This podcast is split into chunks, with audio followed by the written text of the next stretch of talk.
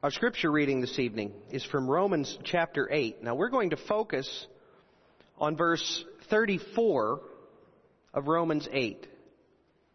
But I'd like to read with you that whole context of this climactic chapter of Romans 8. So we're going to start in verse 18 and read through the end of the chapter.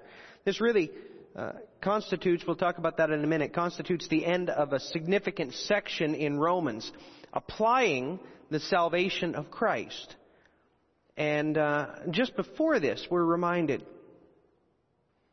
for all who are in Christ, the condemnation that was upon them because of their disobedience, because of their breaking of the law, that condemnation is gone. And now the Spirit has come to renew us, to reorder our lives. And so in verse 18, he says, I consider that the sufferings of this present time are not worthy to be compared with the glory which shall be revealed in us.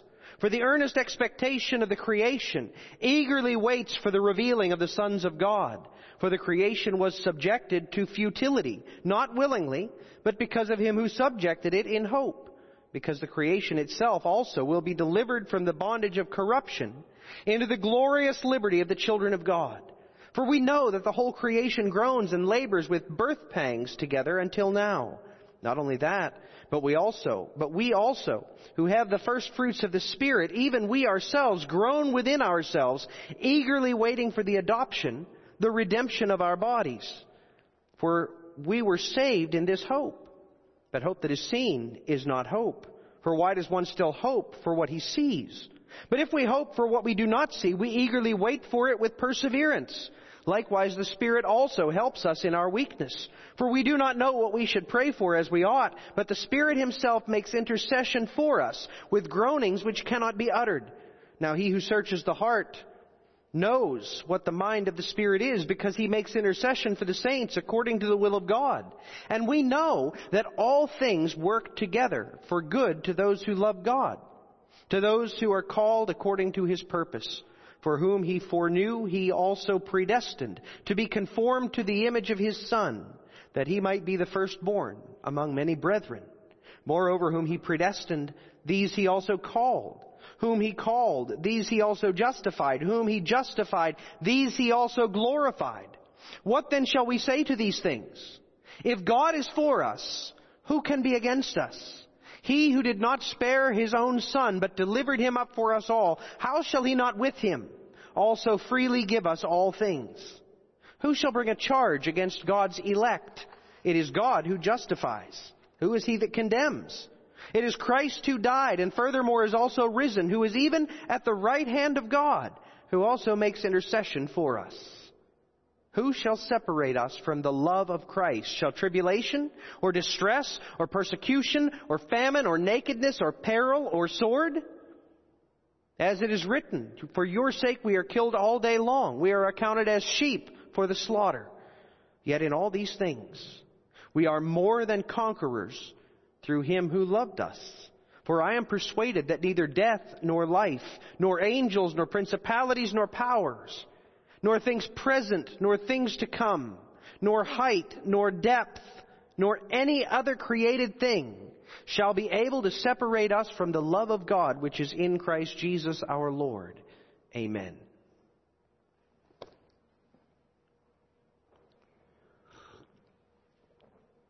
Beloved family of God in Christ, our world is disordered, even hostile. We've all heard the saying, whatever can go wrong will. It's often referred to as Murphy's Law, and it's one of those things that makes life so interesting. See, God created the world to work well, so that all the parts would mesh together beautifully, so that our work would be not painful, but painless and joyful. But because of the disorder brought about by sin, instead of joyful, it's painful. Instead of fulfilling, it's frustrating. Our bodies work against us with injuries, illness, weakness, making it hard to serve. The people around us make life difficult, taking offense where none was meant, giving offense that's entirely unjustified. And we work against ourselves in this world. Constantly taking up the sin that we know will harm us. and declining to do the good that we know God desires of us. This world is hard. And this year has certainly given us abundant evidence of the disorder of our world. The sudden spread of a new disease turned our society upside down, didn't it? Mainly because there was so little known about this new strain of virus, COVID-19, and the way in which it spread with what seemed to be such rapidity caused the nations of the world in some measure to panic. And then, of course, you have those in power who don't like to let a crisis go to waste. And they've, in some measure, made it worse. We could never have imagined at the start of this year that we would be where we are today, having just begun again to be able to worship together. Knowing that there are countless multitudes in our nation who are out of work, recognizing that personal interaction at the store, at the schools, at our church, have radically changed, perhaps for the foreseeable future. It's enough to fill folks with fear for what tomorrow holds. But we don't fear because we know that God still reigns and that God rules over all of it. And that means that if we would face this disordered world without fear, then we must rely upon, we must seek help from, we must trust Him. However, that's a problem for men. Because in sin, men start out as God's enemies. In their sin, men dare not draw near to the true God. Because in their hearts they inherently know, we inherently know, that we're worthy of God's wrath. Well, Jesus came to fix that. He came to bring us peace so that we could approach God, so that we could have a relationship with Him, so that we could go through these unprecedented, unexpected times without fear. And His ascension, in a very real sense, completes that work of peacemaking so that we could have confidence before God. And that's what verse 34 emphasizes for us in Romans 8. Here God's Word reminds us that we have confidence before God because of His ascended Son. That's our theme. We have confidence before God because of His ascended Son.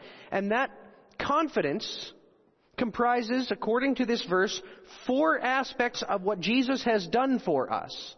Starting with how He died for our forgiveness. Now understand the context of this verse. In the whole of Romans, kids, you know that Romans is where we got the outline for our Heidelberg Catechism, right? So, the guilt of our sin is explained in chapters 1 through 3. The grace of Christ that saves us is explained in chapters, well, the end of 3 through 11. And then the gratitude by which we serve is chapters 12 through 16. So this is right smack in the middle of that section on our salvation, but it's really not because chapters 9 through 11 are kind of an excerpt that focus on God's election, particularly as it works itself out in Jews and Gentiles. So really this is the climax and the conclusion of the main section about the salvation we have in Christ.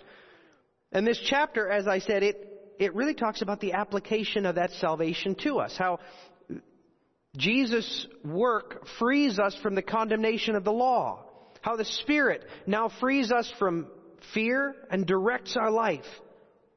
How we look forward to the glory that is to come, even as we live as the children of God. And how all of this happens, just before our text, how all of this happens according to God's eternal plan and purpose.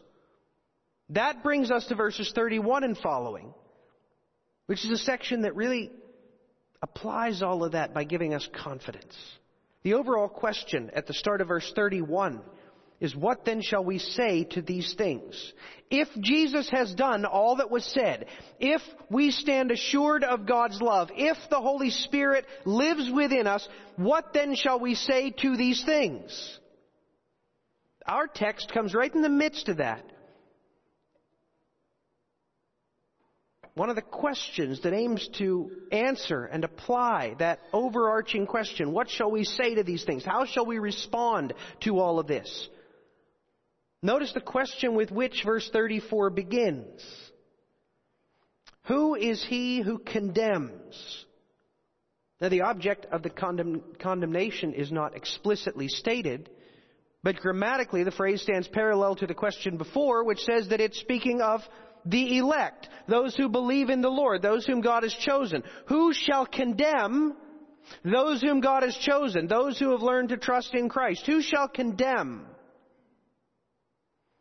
Who shall say that they are unworthy? Who shall separate them from the love and the purpose of God? Who will call cursed those whom God has called blessed? Now the answer given is a bit indirect. In fact, it's not directly answered. But instead we're simply shown that we have no need to be concerned about who may condemn. Because Christ is the one who died. Look at that in the context of verse 32. God loved us so much that He delivered up His own Son for us. Think about that. We deserve to die for the sins that we committed. We earned through our rebellion the ultimate judgment of God and He didn't. He did absolutely everything man is commanded to do. He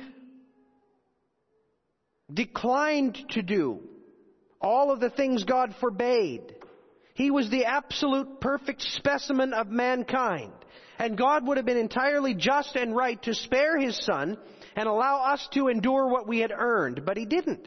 Instead, we read in verse 32, He did not spare His own Son, but delivered Him up for us.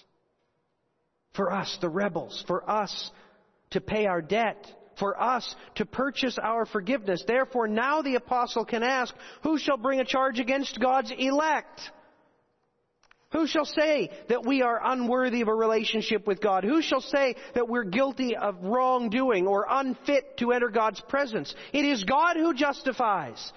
And He's the one who sent His Son to pay the debt for our sin. He's the one who sent His Son to restore us to Himself. Praise the Lord. Because of Christ, because of His death, there is now nothing to condemn us before God. Our sin is gone. Our debt has been paid. Do you believe that? If you would live in this disordered world without fear, if you would approach God where alone you can find true and certain help, then you must believe that absolutely to be true. And you must believe that it was true for you.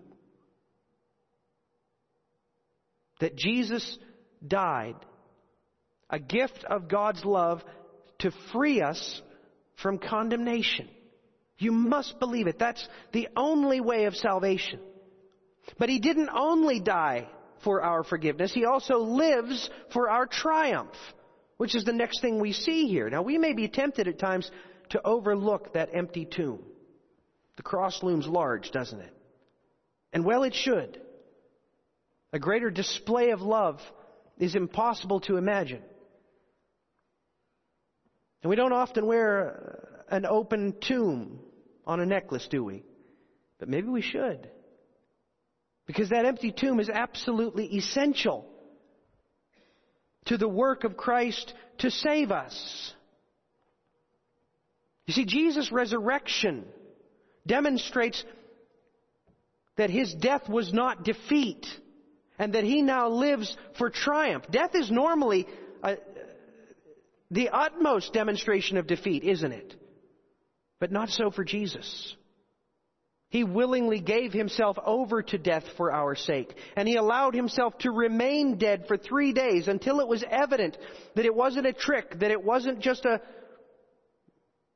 a sleight of hand, that he was truly dead. And then he arose triumphant over the ancient enemy, a victory, a, a victor over the grave. The apostle addressed this victory a little later in Romans 8. First, Paul mentions that the things that seem likely to separate us from God and His love. Verse 35, tribulation, distress, persecution, famine, nakedness, peril, sword. In fact, he says, the world regards us as sheep ready for the slaughter, but the world is wrong. Because Christ was victorious for us. Christ was victorious over sin and Satan. He was victorious over the world and our old nature. He was even victorious over that ancient enemy death. He was triumphant, and because we're joined to Him by faith, we were triumphant. And therefore Paul says, in all these things we are more than conquerors through Him who loved us. Folks, that must be our confession. Jesus didn't just die for us, He arose. He didn't merely suffer for us, He triumphed, victorious on our behalf. And therefore we have no need to fear any enemy. Our victory is as absolute and certain as that empty tomb. And now, our triumphant, victorious Savior is working to preserve us.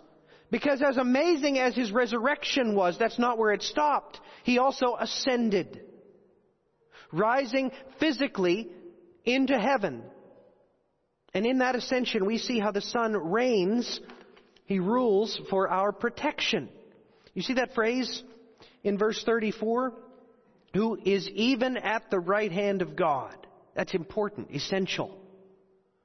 The right hand of the one who rules is a place of influence, a place of power. In ancient cultures, the king put his most trusted advisor on his right side. Why? Because that was the place where he could discreetly give his wisdom to the king. That was the place where he, whom the king trusted, could make observations that might turn the course of treaties wars. That was the place where you put the wisest, smartest, most intelligent and helpful individual you could find. And so it was a position of influence, of power. It was a person who could turn the king. We, we inherited the idea of that in our phrase, right hand man. Your right hand man is the person you trust, the, your go-to guy. If you want to make sure that something's done right, or you want to make sure that you get the right answer, you go to your right hand man, right? Well, at his ascension, Jesus didn't just go to heaven. That would have been glorious all by itself. But it would have been glorious for him. Instead, he went to heaven to God's right hand. And that's what makes it wonderful for us. Our God made, preserves, directs, controls everything. There is nothing beyond His control. He is the first who ordained everything that would happen, and He is the last, the one who ensures that everything comes to pass the way He intended. Our God is absolutely and entirely sovereign. There is no king, no legislature, no alliance of men that even approaches His authority and power. And Jesus has access to all of it. Just before he ascended, he said to his disciples, All authority has been given to me in heaven and on earth. And in his ascension to the Father's right hand, he took up that authority and began to wield it for our sake. That's essential to our comfort. Recall what we heard in verse 31. If God is for us, who can be against us? That means that no matter what we face, flood or famine, tornado or drought, strife at work, fighting at home, pandemic, economic devastation, none of it is greater than our God. In fact, He controls it all and all of it, answering to His command, fulfilling His purpose, all of it he does for the sake of the good of His people. Folks, there is no greater cause for confidence than this. No matter what you face, our God is greater. No matter what you endure, He's the one who has ordained it, and He's ordained it in such a way that it's for your good. And you know this because the one who's wielding that power is the one who loved you enough to die for you. The one who won the victory on your behalf when He arose from the dead. Surely He won't stop short of meeting the rest of our needs. But we, we have to trust Him. You have to trust Him to meet all of your needs. Explicitly, daily. And then you need to give Him thanks for what He's done, even when you don't know that it really something you want to give thanks for. Because we know that His wisdom and His goodness are far greater than ours. And know this, that even as He rules on our behalf to protect us, He also prays for us and with us And that's the last thing we see in this verse, but it's an essential part of our comfort. Our confidence rests in the Son who prays for our provision.